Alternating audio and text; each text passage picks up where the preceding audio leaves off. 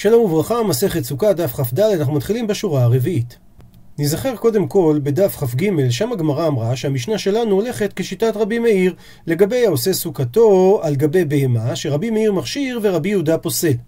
כאשר הנימוק לשיטת רבי יהודה, שכתוב בתורה חג הסוכות תעשה לך שבעת ימים, מזה למד רבי יהודה שרק סוכה ראויה לשבעה שמה סוכה, אבל סוכה שאינה ראויה לשבעה לא שמה סוכה. בדעתו של רבי מאיר התעוררה מחלוקת המוראים. אביי אמר שהחשש שמא תמות, ורבי זרע אמר החשש שמא תברח. והגיעה הגמרא למסקנה, בדעתו של אביי, שלפי אביי רבי מאיר חי שלמיתה, לעומת זאת רבי יהודיה לא חי שלמיתה. והמקור לשיטתו של אביי זה הברייתא שלנו, של עשה לבהמה דופן הסוכה, שרבי מאיר פוסל ורבי יהודה מכשיר. שואלת הגמרא, קשיא דרבי מאירא דרבי מאיר, שהרי שיטת רבי מאיר לגבי הברייתא של בקיעת הנוד, בסוף העמוד הקודם, ששם למדנו לגבי מי שלוקח יין מבין הכותים, שהוא מפריש תרומות ומעשרות מתוך מה שהוא שותה, ורבי מאיר לשיטתו סומך על ברירה, זאת אומרת, כשהוא יבוא לביתו, הוא יפריש את מה שנשאר, ואנחנו אומרים, יש ברירה, שמה שהוא מפריש עכשיו זה בעצם מה שהוא קודם הפריש כתרומה ומעשר.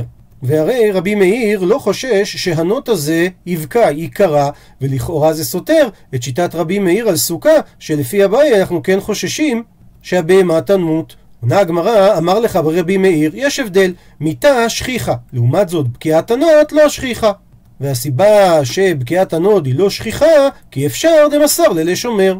ובמילים שלנו, מיתה היא דבר שלא מסור לידיו של בן אדם, לכן מצוי שהיא תקרה. לעומת זאת, זה שהנוד ייקרע, זה דבר לא שכיח, כי כן בידו של האדם למסור אותו לשומר, שלא יקרה נזק, וממילא הנוד לא ייקרע. ולכן הסברו של אביי בשיטת רבי מאיר נשאר. כי כאשר מדובר על בהמה, לזה רבי מאיר חושש, וכאשר מדובר על בקיעת הנוד, בזה רבי מאיר לא חושש. ממשיכה הגמרא, קשיא דרבי יהודה אדרבי יהודה. שהרי רבי יהודה יחד עם רבי יוסי ורבי שמעון הם אסרו להפריש תרומות ומעשרות מהנוד ההוא, למה? שמא ייבקע הנוד. זאת אומרת שרבי יהודה חושש לבקיעת הנוד, ולכאורה הוא גם היה צריך לחשוש למיתת אדם, למיתת בהמה. והרי לפי הסברו של אביי, רק רבי מאיר חושש למיתת הבהמה, לעומת זאת רבי יהודה לא חשש למיתתה. עונה על כך הגמרא, טעמא דרבי יהודה לאו משום דחייש לבקיעת נוד. לא כמו שהבנו שהוא אוסר להפריש תרומות ומעשרות מאותו נוד של יין בגלל שהוא חושש לבקיעת הנוד ואז באופן כזה הוא לא יוכל לבוא לידי ברירה ונמצא שותה את הטבלים למפרע. אלא הסיבה שרבי יהודה אסר זה משום דלית ליה ברירה. כך שאפילו אם הנוד הזה לא היה נבקע ונקרע, עדיין לפי שיטת רבי יהודה, אסור יהיה להפריש ממנו תרומות ומעשרות. כי באופן עקרוני, הוא חולק על שיטת רבי מאיר, והוא אומר שמה שנשאר לך באותו נוד של יין, לא אומר שזה דווקא אותם תרומות ומעשרות שהפרשת בהתחלה. שואלת הגמרא, ולא חייש רבי יהודה לבקיעת הנוד? האם הטעם זה לא, זהו לא שהוא חושש לבקיעת הנוד? והא מדקתני סיפא, והרי בסוף הברייתא כתוב, אמרו לו, הכוונה רבי יהודה, רבי יוסי ורבי שמעון לרבי מאיר. אי אתה מודה, האם אתה לא מודה לנו שהחשש זה שמא ייבקע הנוד ונמצא זה שותה טבלים למפרע? ואמר להו ועונה להם רבי מאיר לכשייבקע. דהיינו עונה להם, אני לא חושש לדבר הזה, כשנגיע לגשר נעבור אותו. במילים אחרות, כנראה זה לא יקרה. כי כמו שאמרנו, זה נמצא בידיים של הבן אדם, הוא יכול למסור אותו לשומר, וממילא זה לא יקרה. אז נלמד מהתשובה של רבי מאיר מכלל שמה השאלה שלהם הייתה דחייש רבי יהודה לבקיעת הנוד? שרבי יהודה אכן חושש לבקיעת הנוד ואז ממילא לא יבוא לידי ברירה ונמצא שותה טבלים למפרע. ושוב חוזרת השאלה שקשה משיטת רבי יהודה בברייתא של נוד היין אדרבי יהודה לפי הסברו של אביי לגבי הסוכה עונה על כך הגמרא, התם שם, במקרה של נוד היין, רבי יהודה הוא דקאמר לרבי מאיר. באופן הזה הוא אומר לו, לדידי, לשיטתי, לית לי ברירה. אני בכלל סובר שאפילו אם נוד היין נבקע, אין ברירה, וממילא אסור להפריש באופן הזה תרומות ומעשרות. אלא לדידך, אבל אתה לשיטתך רבי מאיר, שאתה אומר דיש ברירה, אי אתה מודה דשמא יבקע נוד. ואז מבחינה טכנית אי אפשר לומר שיש ברירה, כי לא יישאר לך יין. ועל כך אמר ליה רבי מאיר לכשייבקע. ואם אנחנו מסבירים באופן הזה, הרי לשיטת רבי יהודה, עדיין הסברה שלו היא בגלל שאין לו ברירה, ולכן לא קשה על הסברו של אביי בשיטתו של רבי יהודה, שרבי יהודה לא חושש שהבהמה לגבי הסוכה תמות. ממשיכה הגמרא ושואלת, ולא חייש רבי יהודה למיתה? האם הוא לא חושש? והאתנן, והרי שנינו במסכת יומא, רבי יהודה אומר, אף אישה אחרת מתקינים לו, והסיבה שמא תמות אשתו. דהיינו, היו מזמנים לכהן גדול מערב יום הכיפורים אישה נוספת, שמא תמות אשתו, וכתוב וכיפר בעדו ובעד ביתו, והדרשה שביתו זוהי אשתו. אז הנה אנחנו רואים שרבי יהודה כן חושש למיתה. עונה על כך הגמרא, האיתמר לה, הרי כבר נאמר על זה, אמר רב הונא ברי דרב יהושע, שמה לעשו בכפרה. שהרי כפרת יום הכיפורים היא כפרה מאוד מאוד חשובה, היא כפרה עבור כל עם ישראל, ולכן עשו בו את המעלה המיוחדת הזו, שרבי יהודה חשש בה באופן מיוחד, מה שהוא לא חשש סתם ככה.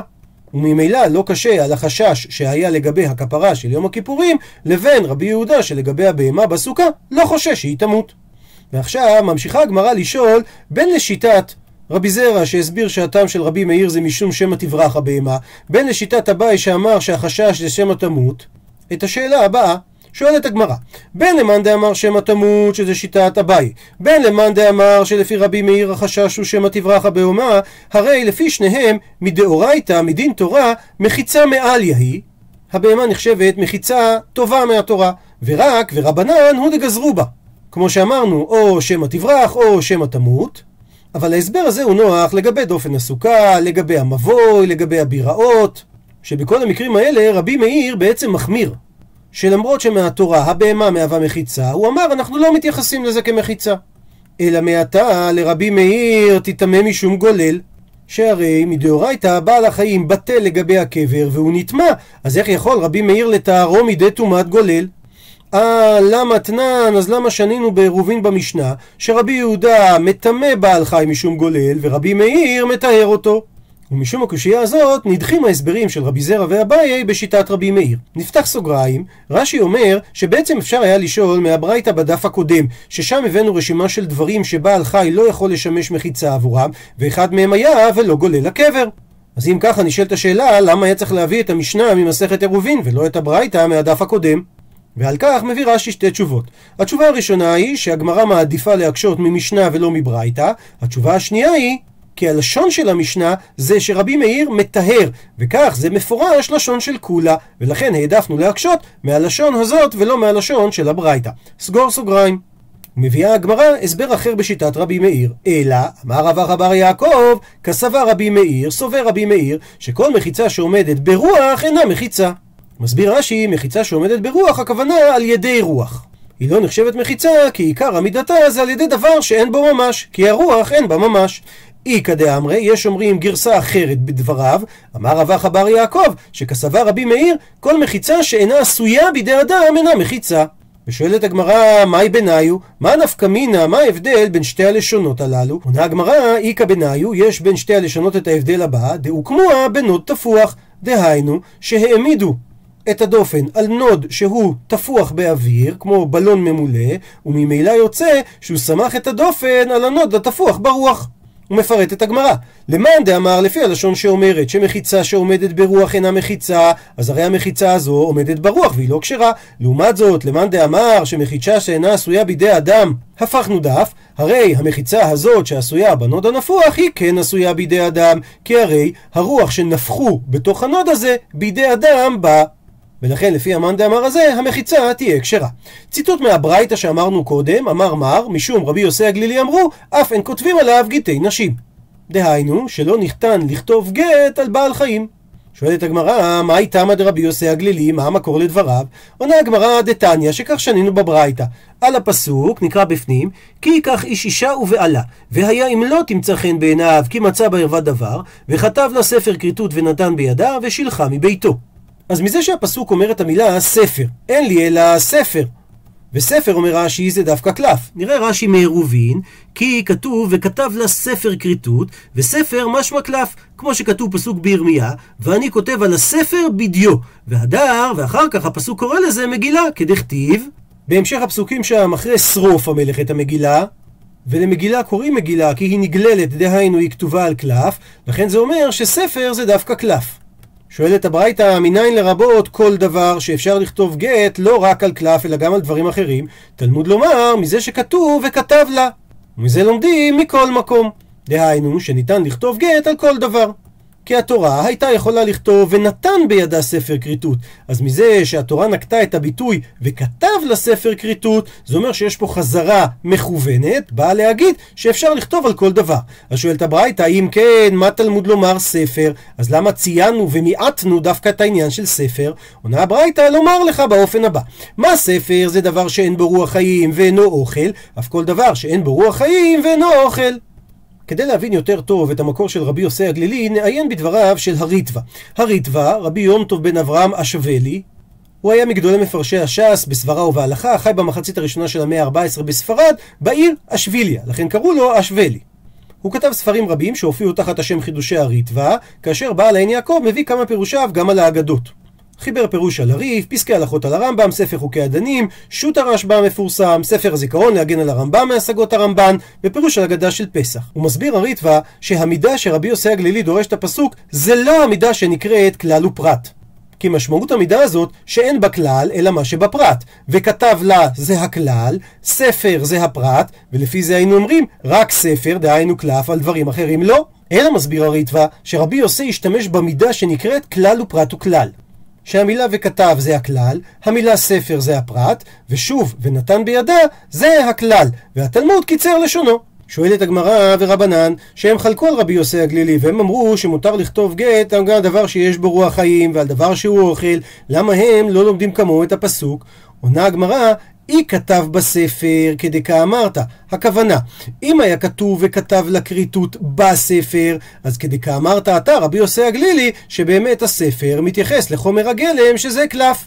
אבל השתא עכשיו דכתיב ספר, זה בא לספירת דברים בעלמא ודעתה. כי מזה שכתוב וכתב לספר, זה לא קלף. הכתוב לא מדבר שיהיה נכתב על חומר גלם מסוים, אלא התורה באה להגיד את דברי הגט, שלזה קוראים ספר, דהיינו, את, לספר את הדברים, את דברי הכריתות, דברים שיהיו כורתים ומפרידים ביניהם. לדוגמה, אחד הדברים שכותבים בגט, הרי את מותרת לכל אדם. ממשיכה הגמרא ושואלת, אם כך ורבנן, מה הם יגידו על המילים וכתב לה, שהרי המילה ספר לא מדברת על חומר הגלם שהוא קלף, אז ממילא המילים וכתב לה הם לא צריכים לרבות כל דבר שהוא לא קלף, כי אם המילה ספר לא באה לייחד דווקא את הקלף לכתיבת הגט, אז ממילא גם לא צריך להשמיע לנו שכל דבר אחר הוא כשר, כמו שלמד רבי יוסי הגלילי מהמילים וכתב לה. אז אם כך, היי, זה שכתוב את המילים וכתב מאי דרשבי, מה הם לומדים מזה? עונה הגמרא, ההוא מבא אלוהו, המילים וכתב נצרכות לחכמים כדי ללמוד את הדין הבא, בכתיבה מתגרשת, ואינה מתגרשת בכסף. דהיינו, שלא נותנים לה כסף לשם גירושין, ולומר, הרי את מגורשת בו, כמו שנתנו בקידושין, ואמרו, הרי את מקודשת בו. ולמה שנחשוב לומר ככה? כי סלקא דעתך אמינא, היה עולה על דעתך לומר, הואיל ואיתקש יציאה להוויה. יש פסוק שכתוב, ויצאה מביתו, והלכה והייתה לאיש אחר. המילה ויצאה זה יציאה, המילה והייתה זה הוויה, ויצאה זה הגירושין, והייתה זה הנישואים עם האיש השני. ומזה שהתורה אומרת בפסוק אחד, ויצאה מהאחד, והייתה לשני, אז יש פה היקש בין היציאה, דהיינו בין הגירושין, לבין ההוויה, לבין הקידושין. והיינו יכולים לומר, מה הוויה בכסף? כמו שהנישואים הם בכסף, הרי את מקודשת לי, אף יציאה בכסף, הרי את מגורשת לי על ידי כסף. כמה שמלן? לכן יגידו חכמים, באה התורה ואמרה וכתב לה, כדי להגיד שהדרך היחידה להתגרש היא לא בכסף, אלא על ידי כתיבת גט. שואלת הגמרא, ורבי יוסי הגלילי, היי סברה מנהלי, הרי הוא למד מהמילים וכתב לה שכל דבר כשר לכתיבת קד ולא רק קלף, אז אם ככה, מהיכן המקור שהוא לומד שרק בכתיבה מתגרשת ולא מתגרשת בכסף? עונה הגמרא שרבי יוסי הגלילי ילמד את זה מספר כריתות נפקא ליה. שמזה שהתורה הסמיכה את המילה כריתות למילה ספר, לימדה אותנו התורה שספר כורתה ואין דבר אחר כורתה. ובמילים אחרות, שהיא מתגרשת רק בגט ולא על ידי כסף. ממשיכה הגמרא את הפינג פונג, ואידך, חכמים, מה הם ילמדו מהסמיכות בין המילה ספר למילה כריתות? עונה הגמרא, ההוא מיבעי ליה, הסמיכות בין המילה ספר לכריתה כריתות, נצרכת לחכמים בעבור ההלכה הבאה, לדבר הקורית בינו לבינה. דהיינו, שתהא ספירת הדברים, מה שכתוב בגט, דבר שקורית ביניהם, ולא יהא תנאי שאוגד אותם ביחד. כדתניא, כמו שאמרנו בברייתא. שמי שנתן גט לאשתו, ובגט הוא הכניס תנאי. הרי זה גיתך על מנת שלא תשתי יין, או ועל מנת שלא תלכי לבית אביך לעולם.